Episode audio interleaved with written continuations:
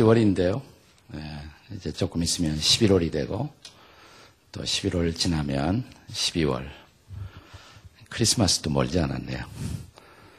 크리스마스가 되고 또 연말이 되면 우리가 선물을 주기도 하고 선물을 받기도 합니다. 선물 이야기를 좀 하려고 합니다. 저는 세상에서 가장 아름다운 선물 이야기가 있다면 저 유명한 단편 작가인 오 헨리가 쓴 어, 크리스마스의 현자의 선물 이야기 아마 그것이 제일 아름다운 이야기 아닐까 이런 생각이 들어요.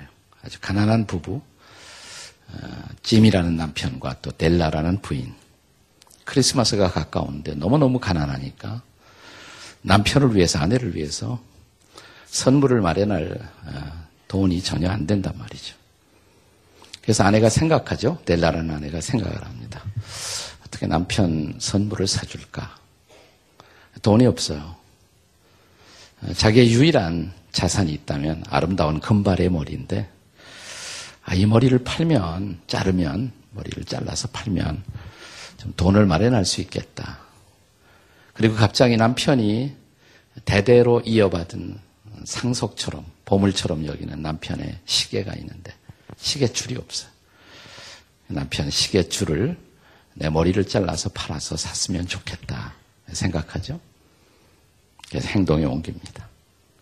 아내는 아내대로 이렇게 생각을 했지만 또 남편 짐은 아, 내 아내에게 이번 크리스마스에 무슨 선물을 사줄까? 남편도 가난해서 도저히 형편이 안 된단 말이죠. 근데 꼭 아내가 아, 갖고 싶어하는 선물이 생각이 났습니다. 금발의 머리를 빗을 수 있는 머리빗인데 좋은 빗이 없는데 사줬으면 좋겠다. 돈이 안 되잖아요. 아, 내가 아무래도 이 시계를 팔아야겠다. 그래서 자기가 그렇게 아끼는 어, 그 금시계를 어, 팔죠. 파서 아내의 머리빗을 사죠. 어, 드디어 크리스마스 이브에 선물 교환을 하지 않습니까? 네. 남편은 머리빗을 들고 네. 또 아내는 남편의 시계줄을 들었지만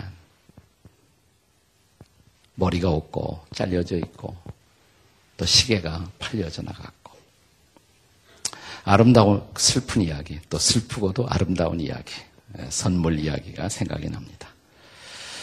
근데 이 에, 이야기의 본래 원 제목은 영어로는 The Gift of the Magi라고 불리워집니다.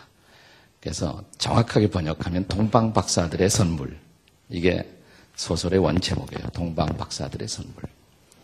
동방 박사들의 선물 이야기 아시죠? 네. 아기 예수가 태어났어요. 예수님. 저 동방에서부터 페리샤에서부터 별을 연구하던 약자들이 심상치 않은 별의 출현을 보고 메시아가 인류를 구원할 구세주가 메시아가 탄생하신 모양이다. 산 넘고 물 건너서 페리샤에서 드디어 어, 이스라엘까지 오죠. 예루살렘으로 오고 베들렘까지 예루살렘 바로 지경 바깥에 있는 베들렘 마을에 와서 드디어 이 아기를 만나죠. 그리고 아기에게 선물을 바칩니다. 황금과 유향과 몰약 어, 그 선물을 아기 예수에게 바치죠.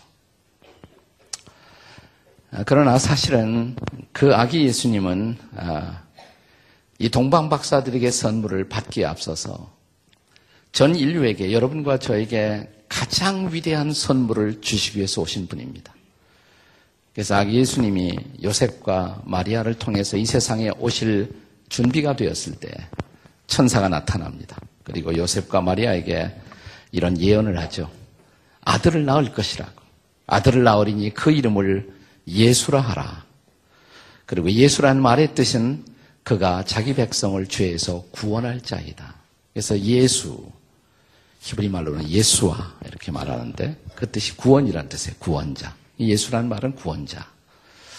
그러니까 예수님은 구원의 선물을 가지고 이 땅에 오신 분입니다. 구원의 선물. 구원의 선물은 인류가 기다리는 가장 중요한 선물이고 가장 아름다운 선물이고 어, 꼭 필요한 선물이고요. 구원이라는 말은 조금 소극적으로 접근한 표현입니다. 저는 구원의 선물을 다른 말로 말하면 영생의 선물이에요. 구원이라는 것은 파멸에서부터 심판에서부터 우리를 건져낸다. 나 구원을 적극적으로 표현하면 그것은 영생입니다. 영생의 선물.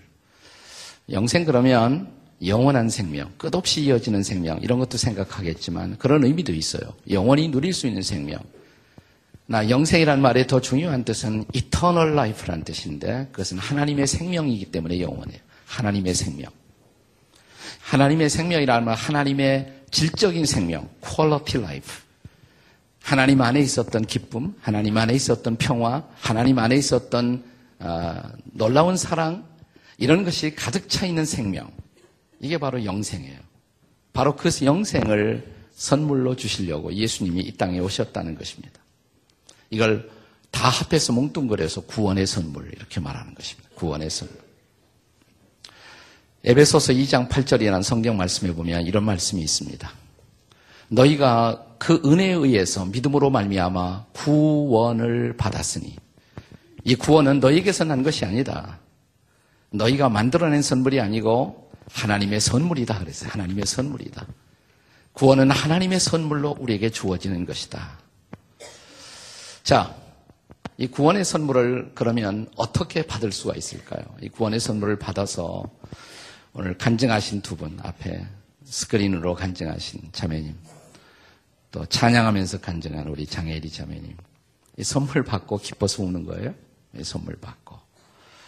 이 선물이 나를 행복하게 만들었고, 이 선물이 나를 기쁘게 만들었고, 선물이 내 인생을 변화시켰고, 이 선물이 내게 희망을 주었고, 궁금하지 않아요? 이 선물 어떻게 받을 수 있나? 네. 첫째로, 이 선물은 행위로는 받지 못해요. 우리 행동을 열심히 한다고 해서 이 선물이 주어지는 것이 아니다, 이 말이에요. 구원의 근거가 우리의 행위가 아니다라는 것입니다. 오해하지 마세요. 행위가 필요 없다는 것이 아니에요. 어, 착한 일 해야죠. 좋은 일 많이 해야 돼요. 근데 아무리 좋은 일 해도 우리의 좋은 일을 하려는 노력과 행위로 이 선물을 받을 수 있는 것은 아니다. 그 말입니다. 왜 그럴까요? 인간의 행위라는 것은 결국 50보, 100보예요. 다 상대적인 것이에요. 별것이 아니다. 인간의 행위는 다 상대적인 것이다. 이 말입니다. 바스칼이라는 유명한 철학자는 이런 말을 했습니다. 세상에서 가장 오해된 단어가 하나, 가장 곡해된 단어가 있다면 그것은 성자라는 말이다. 세인트, 성자. 아, 성자는 없다 이 말입니다. 성자는 몰라서 존재한다는 것입니다. 몰라서. 옛날 인류의 역사 속에 등장했던 모든 성자들을 오늘 청문회에 세워놓으면 성자가 될까요? 어떻게 생각하십니까?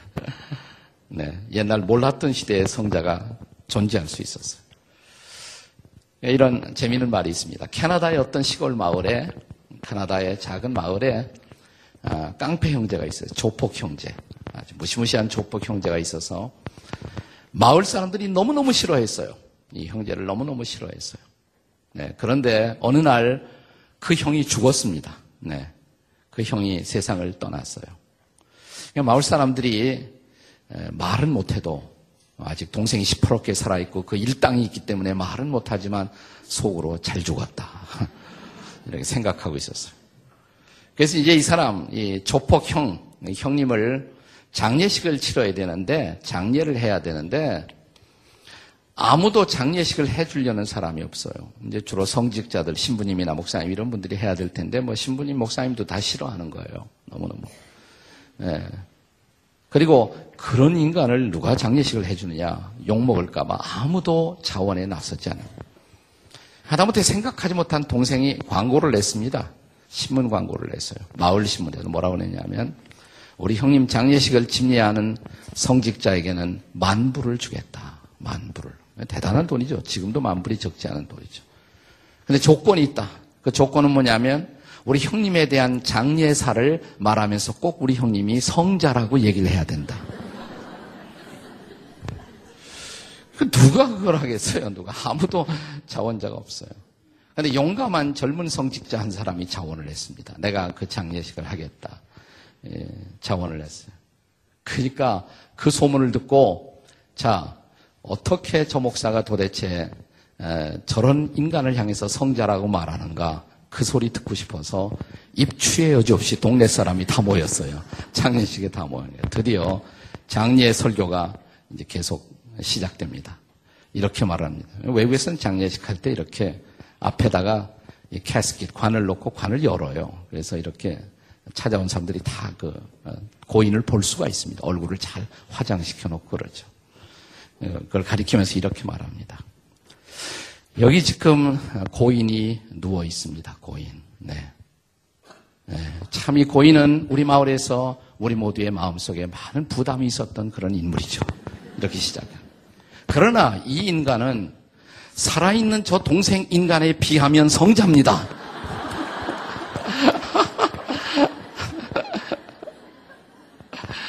에, 성공했어요. 네. 그러니까 상대적이라는 거예요. 다. 저 사람 좋다, 나쁘다, 뭐 다 상대적이라는 것이죠. 실제로 있었던 일화라 그래요. 영국 런던에서 장난치기 좋아하는 저널리스트 신문 기자 한 사람이 어느 날 무작위로 런던의 가장 유명한 사람 20명을 뽑았어요. 그리고 일제히 전문을 텔레그램을 보냈습니다. 그 전문의 내용은 단순한 이런 내용이에요. 모든 것이 탄로 났음 속히 도피하기 바람. 그 이튿날 무슨 일이 벌어졌을까요? 유명한 명사 20명이 다 없어졌어요. 네. 여러분 성경이 뭐라고 말하는 줄 아세요? 로마서 3장 23절에 보면 모든 사람이 죄를 범하였음에 모든 사람이 죄를 범하였음에 하나님의 영광에 이르지 못하더라. 또 로마서 3장 10절에는 이랬습니다. 의인은 없나니 하나도 없다. 기록된 바 의인은 없나니 하나도 없다. 의인 성자 이런 거 없다 이 말이에요. 모든 사람이 죄를 범했다. 예외가 아니다 이 말입니다. 아, 저는 요즘에 청문회 우리나라 가만히 지켜보면서 이런 느낌을 했어요. 아, 인간은 결국 두 가지밖에 없다. 인간은 두 가지. 뭐냐면 들킨 죄인하고 들키지 못한 죄인. 두, 두 가지밖에 없는데 청문회 정의가 뭐냐? 청문회는 들키지 못한 죄인이 들킨 죄인을 잡는 신문. 예. 잡는 인간들 보고 저 인간은 괜찮은가? 내가 앉아서 생각하기를. 다 상대적이라는 거예요. 50보 100보예요. 의인이라야 성자라야 뭐 별거 아니다. 그런 인간이 자기 행위를 들고 완벽하신 하나님, 전능자 하나님 앞에 설 수가 있을까요? 세상 끝나고 심판날에 그 하나님 앞에 떳떳하게 설 사람 있느냐 이 말이에요. 손 들고 나와라 이 말이에요 성경은. 아무도 없다. 행위로 구원 얻을 수 있는 사람은 아무도 없다 이 말이에요. 그러니까 우리의 행위를 통해서 내가 이만큼 행동을 했으니까 나는 구원 선물 받을 수 있습니다. 그런 사람은 없다 이 말입니다. 그럼 이 선물을 어떻게 받느냐? 구원의 선물을. 두 번째로 이것은 은혜로만 받을 수 있는 선물이다. 이 성경의 대답이에요. 그래서 아까 말씀해 뭐라 그러냐면 다시 한번 보시면 에베소 2장 8절에 너희가 그 은혜에 의하여 믿음으로 말미암아 구원을 얻었나. 네. 그 은혜로 말미암아 혹은 그 은혜에 의해서 그 은혜에 의해서 믿음으로 말미암아 구원을 얻었다. 은혜에 의해서. 은혜란 말을 영어로 grace라고 합니다. 어제 아침에도 그 말했습니다만 grace 은혜란 말은 받을 자격이 전혀 없는 사람들에게 베풀어지는 일방적 사랑. 그 은혜란 단어의 뜻이에요. 자격이 없는데도 베풀어지는 사랑. 그것이 바로 은혜란 단어의 뜻이에요. 은혜. 그러니까 구원의 선물을 받을 수 있다면 우리의 행동이 떳떳하고 내가 이만큼 잘난 인간이라 구원받는 것이 아니라 그것은 하나님이 은혜를 주셔서 우리가 구원을 받을 수 있다 이 말입니다. 1700년대 영국에는 한참 그 노예 무역이 성행하고 있었습니다. 사람을 사고 파는 아프리카에서 노예를 실어다가 파는 그런 노예 무역이 성행하고 있었을 때인데요. 그때 노예 무역을 크게 하고 있었던 무역선의 선장이 있었어요. 잔 뉴턴이라는 사람이 있었습니다. 잔 뉴턴. 네. 이 사람이 이제 아프리카에서 노예 사가지고 자기 고향인 영국으로 배 타고 오다가, 네. 배 타고 오다가 무료하잖아요. 배에서. 조그마한 책자 하나가 있어요. 성경이었어요. 성경 족복음. 요한복음이었는데 요한복음을 성경을 읽다 보니까 이런 말이 있어요. 죄를 범하는 사람마다 죄의 노예다. 이 사람이 노예라는 단어 딱 보니까 눈이 띄었어요. 노예 파, 팔아서 돈 버는 사람이니까 노예상이니까. 근데 여기 죄를 범하는 사람마다 죄의 종이다. 이런 말이 나온다. 죄를 범하는 사람마다 죄의 노예다. 그리고 그 아래 설명을 조금 적어놨어요. 설명 뭐냐면 죄란 뭐냐 하지 말아야 할 것을 하는 것이고 하지 말아야 할 것을 하는 것이고 해야 할 것을 하지 못하는 것이다. 그래서 그 끌려다니, 죄에 끌려다니는 모든 인생은 죄의 노예다. 라는 설명이 붙어 있었는데 그 아래 가만히 생각해 보니까 어, 나도 죄인이잖아. 나도 노예잖아. 밤낮 결심을 하지만 결심대로 살지 못하고 늘 끌려다니는 내 모습. 내가 죄인이야. 내가 죄인. 내가 노예다. 내가 노예다. 아, 이 생각이 딱 들어오니까 견딜 수가 없어요. 온갖 죄가 다 생각이 나고 막 무거워지고 마음이 막 뭐 눌려 있는 상태로서 밥맛도 나지 않고 이제는 뭐 바다를 봐도 기분이 안 좋고 막 눌려 살아요. 그래서 그걸 다시 읽어봤어요. 그걸 또 펴내서 다시 읽어보니까 이런 말이 나와요. 진리를 알지니 진리가 너희를 자유케 하리라. 자유? 어떻게 해서 자유를 얻나? 또 그 다음에 읽어보니까 설명이 나와요. 네. 하나님의 아들이 너를 자유케 하면 너희가 참으로 자유하리라. 하나님의 아들이 누구지? 아, 예수 말하는구나, 예수. 예수가 진리고 예수가 우리를 자유케 한다.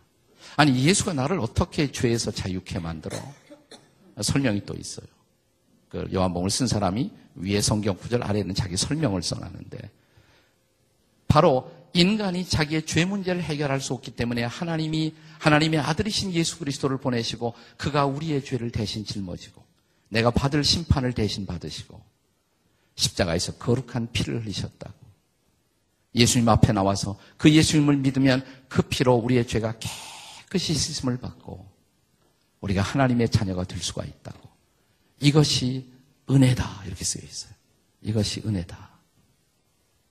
이것이 하나님의 은혜다. 은혜다. 이렇게 쓰여 있어요. 하, 그걸 보니까 갑자기, 아, 그렇구나. 예수라는 분이 그런 분이었구나. 아, 그 예수님을 막 마음으로 이렇게 믿는 마음이 생겼어요.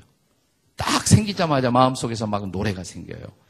와, 내가 그 예수님이 나를 용서하신단 말이지. 내가 죄의 노예가 아니고 이제 하나님의 아들로서 자유로운 인생을 살 수가 있단 말이지. 마음속에 막 기쁨이 들어오기 시작해요. 조금 전까지 어제까지 막 눌려있던 그 마음속에 막 기쁨이 나와요. 그래서 이렇게 붓을 들어서 시를 씁니다. 그 시가 유명한 어메이징 그레이스가 된 거예요. 나 같은 죄인 살리신. 나 같은 죄인 살리신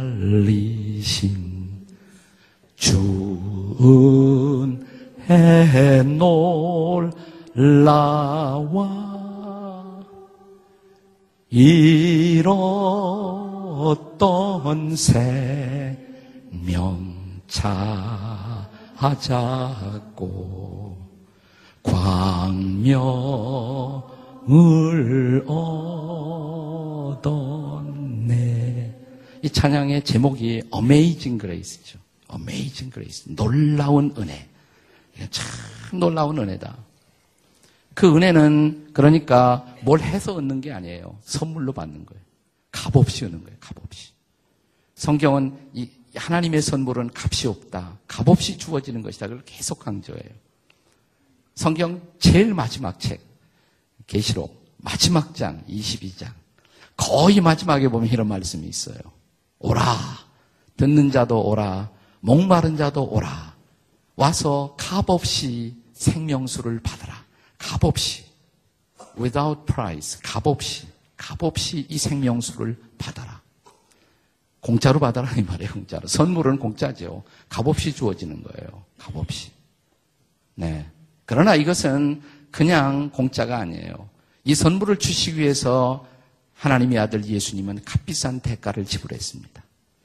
인도에서 선교하던 선교사님 한 분이 있었는데 그 인도 사람들에게 구원을 값없이 받을 수가 있습니다. 구원은 선물입니다. 근데 이해를 못해요. 인도 사람들이. 특별히 인도 사람들은 더 이해를 못해요. 왜냐하면 인도에 그 불교 사상, 힌두교 사상 가운데는 카르마라는 것이 있습니다. 업보. 무슨 내가 업, 업적을 쌓아야 그 다음에 내가 끝없는 영겁의 윤회에서부터 탈피하고. 근데 내가 한 것도 없이 어떻게 거저받아요? 거저받는다는 것이 이해가 안 되는 거예요. 그래서 성교사님, 나는 값없이 구원을 받을 수 있다는 말을 도무지 받아들일 수가 없습니다. 그렇게 성교사님과 친하고 그런 분인데도 이걸 이해를 못해요. 이해를 못해요. 그러나 성교사님 이분을 많이 많이 도와줬어요. 그러니까 너무 감사해갖고 어느 날 이 사람이 이 인도 사람이 선교사가 돕고 있었던 이 사람이 아주 소중한 자기가 소중히 여기는 진주. 사실은 이 진주는 아주 그 어, 자기 집안에서는 갑옷처럼 생각하는 그런 진주가 있는데 그 진주를 선교사님에게 선물로 어느 날 갖고 왔어요. 선교사님께 드리고 싶다고 너무 신세를 많이 졌다고. 그러니까 선교사님이 그럼 제가 돈을 드리죠. 지갑을 꺼내서 돈을 세니까 아니 막 화를 내면서 이건 선물인데 돈을 내시면 어떡하냐고 선물인데 사랑인데 그냥 받으시면 어떡하냐고 예. 그래서 아니 하나님의 선물도 그냥 받으라 오는데 당신이 지금까지 받지 않고 계속 거절하고 있지 않았느냐고 그건 공짜잖아요 공짜 그러잖아요 예. 그래서 그때 이런 얘기를 했다고 그래요 네. 그런데요 선교사님 이 선물은 선교사님 편에서는 그냥 받을지 모르지만은요, 사실은 이건 우리 옛날 아버지, 할아버지가 이 진주를 따기 위해서 너무너무 고생을 하고 거의 죽을 뻔 하면서 땄던 거예요. 미리미리 대가를 지불했던 것이죠. 그러면 사는 여기야 이 선물은 공짜이기는 하지만 선교사님께 드린 이 선물은 값으로 따질 수 없는 겁니다. 영어로 그런 말을 priceless라는 표현을 써요. priceless. 값으로 따질 수 없는 선물이. 선교사님이 딱 손을 잡고 맞아요. 구원의 선물은 값으로 따질 수 없는 공짜 선물이에요. 이 선물을 당신에게 드리기 위해서 하나님의 아들 예수가 십자가에서 돌아가셨으니까요. 우리의 죄 짊어지고 그가 피를 흘리시고 그리고 십자가에서 그는 이렇게 말씀하신다고 I love you. 나는 너를 사랑한다. 너에게 이 구원의 선물을 주고 싶다. 네가 이 선물을 받고 정말 행복하게 사는 모습을 보고 싶다고. 이것이 은혜예요, 은혜. 그래서 구원의 선물은 행위로는 받을 수 없는 선물. 둘째로 은혜로만 받을 수 있는 선물. 그 다음에 더 중요한 것이 있습니다. 세 번째로 이건 믿음을 통해서 받는 선물이에요. 믿음을 통해서만 받는 거예요. 하나님의 은혜로 이 선물을 주시지만 믿음을 통해서 얻는 것이에요. 자, 아까 이 말씀은 에베소서 2장 8절 9절을 다시 보시면 너희가 그 은혜에 의해하여 믿음으로 말미암아 그랬죠. 믿음으로 믿음을 통해서 이 말이에요. Through faith. 믿음을 통해서 혹은 믿음으로 말미암아 구원을 받았나니 그 다음에 이것이 너에게서 난 것이 아니고 그 다음에 뭡니까? 하나님의 선물이다 그랬어요. 믿음을 통해서 받아요. 근데 믿음이라는 것은 어떤 조건은 아니에요. 조건도 아니고 업적도 아니고 공로도 아닙니다.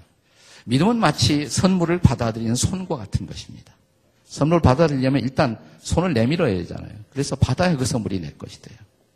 믿음은 그렇게 선물을 받기 위해서 내민 손과 같다. 혹은 이제 사람이 물 속에 빠져서 지금 죽어가요. 죽어가면 구원이 필요하죠. 구원이 필요하면 어떻게 합니까? 네. 사람 살려! 그러죠, 우리는 사람 살려. 서양 사람하고 한국 사람들이 물속에 빠졌을 때 구원을 호소하는 거 완전히 다른다고 그래요. 서양은 개인 문화이기 때문에 물속에 빠지면 help me. 나를 도와다. help me. 그런데 우리는 사람 살려. 전 인류를 생각하면서 내가 살아야 인류 전체가 산다. 사람 살려. 나도 사람이다. 이 말이죠. 네. 이렇게 우리가 소리를 쳐요. 네. 그러면 네. 구명 이렇게 뭐 이렇게 줄이 던져지기도 하고. 네. 그럼 그걸 딱 잡잖아요. 그 잡는 것이 무슨 공로 세운 건 아니에요. 그러나 그거 필요해요. 내가 살기 위해서는 이 줄을 잡아야 한다. 내가 살기 위해서는 던져진 이것을 잡아야 한다. 이 잡는 거, 이 잡는 것은 사실 결단이에요. 딱 잡아야 돼요. 잡아야 그 다음에 내가 구원의 자리에 서게 되는 것이죠. 구원의 자리에. 그래서 믿음은, 믿음은 이 구원을 받아들이고 새로운 인생을 사는 중요한 결단의 시작입니다. 아주 중요한 결단의 시작이에요. 저는 그 신앙을 갖는다는 것은 결혼하고 참 비슷하다 이렇게 생각합니다. 에, 결혼하신 분들이 대부분일 거예요. 많이들 계신데 결혼할 때 내가 남편에 대해서 100%다 아시고 하신 분이 있습니까? 없죠. 다 몰라요. 조금 알아요. 조금 아는데 그래도 이만하면 내 일생 맡겨도 괜찮겠다. 믿음입니다. 믿음이 없이 절대로 결혼 못 하는 거예요. 믿음이 없이. 그게 바로 믿음이에요. 그리고 결혼하겠습니다. 라고 결혼식장에 서는 것, 이것이 예, 믿음의 결단이죠. 믿음의 결단, 믿음의 결단. 내가 잘 모르지만, 많은 것을 모르지만, 내가 그를 나의 남편으로 삼고, 아내로 삼고, 내 일생을 그에게 의탁합니다. 이게 결혼이에요. 신앙도 마찬가지. 우리가 뭐 신앙에 대해서 많은 거, 저도 아직도 많이 몰라요. 그러나 예수 그리스도를 받아들이고, 내가 하나님을 믿고, 나도 새로운 인생을 살아보겠습니다. 라고 하나님 앞에 의탁하는 거. 이게 시작이에요. 믿음의 시작이에요. 근데 너무너무 아름다운 시작이에요. 나는 여러분에게 그 믿음으로 신앙생활을 어, 시작한 또 구원을 받아들이는 한 분의 아름다운 간증을 잊을 수가 없어요. 이 책에 나오는 얘기인데 아름다운 시작이라는 제목의 책이에요. 아름다운 시작. 저 경상대학교라고 있죠. 국립경상대학교에 축산학과의 주선태 교수라는 분이 쓴 책입니다. 자기 간증을 쓴 책이에요. 아주 쉽게 쓴 책입니다. 자기 어떻게 예수 믿게 되었나, 믿음을 어떻게 시작했나, 그 이야기를 쭉 기록하고 있어요. 네.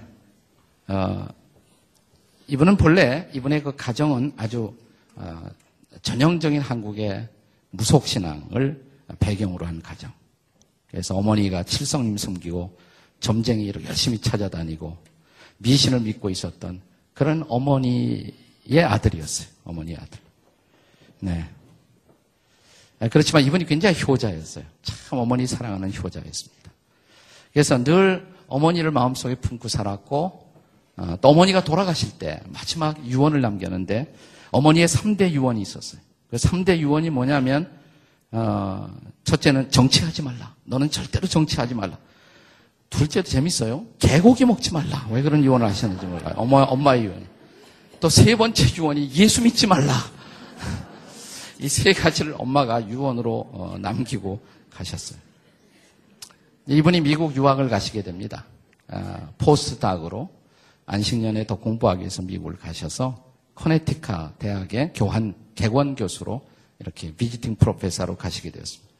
미국 가서 처음에 6개월 동안은 교수하다가 왔으니까 이분이 좀 쉬기도 하자, 여행도 하고, 또 조금씩 연구도 하고, 그렇게 아주 재밌게 시간을 보내요. 근데 문제는 일요일 날이에요. 일요일 날이 너무너무 심심한 거예요. 일요일 날. 아, 그래도, 아, 자기 딸을 데리고 왔어요. 자기 딸을 데리고 왔는데, 어린 딸 소영이라는 이름을 가진 딸을 데리고 왔는데, 그 일요일 날 이 딸 데리고 뭐, 어디, 그냥 한두 번이지, 공원 가서, 파크에 가서 뭐 쉬고 일하고 이런 것도 한두 번이지. 그 계속 일요일이 다가오니까. 아, 그런데 옆에 사람들이 자꾸만 교회 가자고 그러는 거예요. 이분이 생각을 하다가 자기 딸은 나가, 자기는 엄마 유언이 있으니까 어차피 예수는 못 믿고 교회도 못 나가는데 그래도 어, 다른 교회 나가도 나쁠 것 같진 않다. 옆에 자기 보고 교회 나가지 않은 사람, 옆에 집사람 보고 자기 딸은 데리고 가라고 교회. 그러면 딸은 처치해 놓고 자기는 골프 칠 수 있잖아요. 열심히 그래서 골프 치고 이렇게 시간을 보내는 거예요. 이제 그러다가 이제 크리스마스가 가까워하는데 주변에 사람들과 소식을 들려줘요. 이제 소영이란 딸은 혼자 교회 나갔는데 교회에 근처에 소문이 돌았대요. 저 아이는 아빠가 없는 아이 모양이다. 밤낮 혼자 와 있으니까. 아빠 없는 아이. 이 말에 충격을 받았어요, 이분이. 충격을 받아서 엄마 유언이 계속 마음에 걸렸지만 크리스마스 때니까 한 번은 나가봐야겠다. 또 교회 나가면 아이들이 뭐 이렇게 율동도 하고 춤도 추고 댄싱도 하니까 한번 가봐야겠다. 그래서 교회를 생전 처음, 생후 처음이죠. 태어나서 처음으로 이분이 교회를 될이 교수님이 가서 앉은 거예요. 그래서 이제 아이는 주일학교로 가고 자기는 예배를 드리는데 설명할 수 없는 참 마음이 자꾸만 녹아들어요. 그래서 자꾸 눈물이 나오는 거예요. 이상하게. 내가 이거 설교 들으면서 이렇게 눈물이 나오지. 자꾸만 마음에 눈물이 나오더래요. 그리고 마음에 한 번 더 나가고 싶다. 그래서 그 다음 주일 나오고, 그 다음 주일 나오고. 서서히 교회 나오면서 자기가 그렇게 쳐다보지 않기로, 무시하기로, 생각하지 않기로 어머니 유언을 따라 결심했던 예수 그리스도라는 존재가 자기 마음에 들어와서 이렇게 자리를 잡기 시작하는 거예요. 자, 아, 이러다 내가, 내가 별 수 없이 예수를 믿었구나. 이제 믿어지는 거예요. 믿어지는데 어떻게 해요? 이제 믿어지는데. 안 믿으려고 해도 믿어지는데 할 수가 없단 말이지. 자, 이렇게 믿어진 어느 날 처음으로 자기 인생에서 아주 힘든 날이 찾아왔습니다. 엄마의 재산 날이었습니다. 어머니의 재산 날. 그러지 않아도 나는 엄마의 유언을 어기고 자책감을 안고 교회에 나가고 있었다는 생각 때문에 늘 그는 제삿날을 엄마 제삿날을 한 번도 걸는 일이 없었는데 내가 어떻게 이 제삿날을 지내지 생각하도 못해 그는 제사상을 차려놓고 자기 딸 소영이를 옆에 앉혀놓고 이렇게 기도를 시작했다고 합니다. 자, 이 책에 167페이지에 있는 내용을 그대로 읽겠습니다. 하나님, 처음으로 제가 목소리를 내어 처음으로 기도를 드립니다. 왜 제가 이렇게 기도 드리는지 아시죠? 제가 지금부터 제사를 기독교식으로 지낼 겁니다. 다 아시겠지만 높아심에 한 번 더 하나님께 말씀을 드립니다. 이것을 하나님이 질투하시는 우상숭배라고 생각하지 말아 주십시오. 이것은 제가 그동안 저의 육신의 엄마하고 지낸 시간들을 추억하기 위한 저 나름대로의 방법이다. 이렇게 이해해 주십시오. 기도하는 거예요. 이게 기도입니다.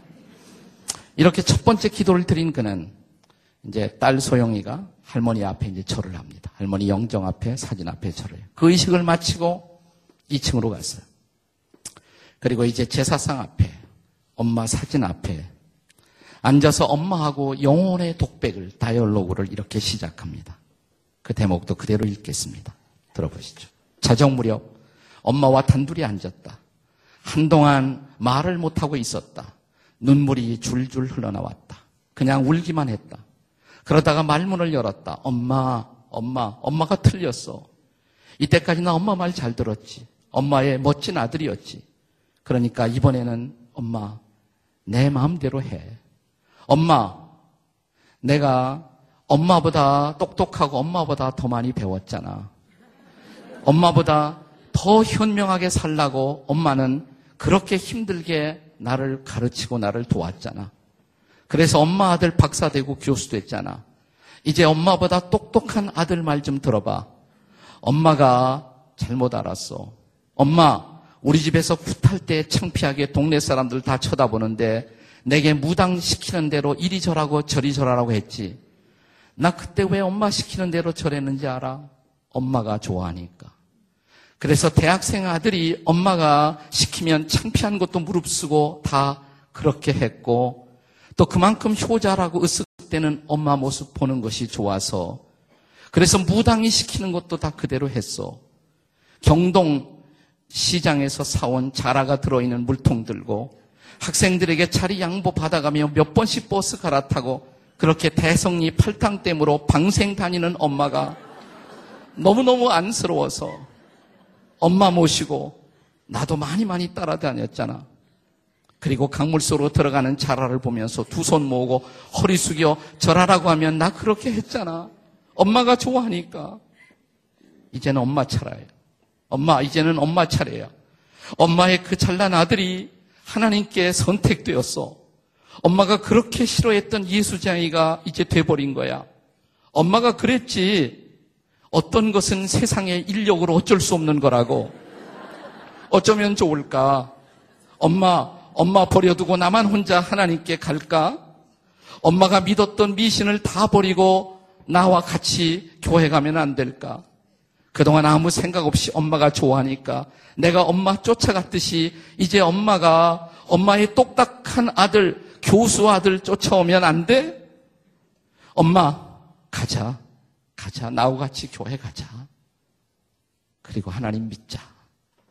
엄마, 내 말 좀 들어줘.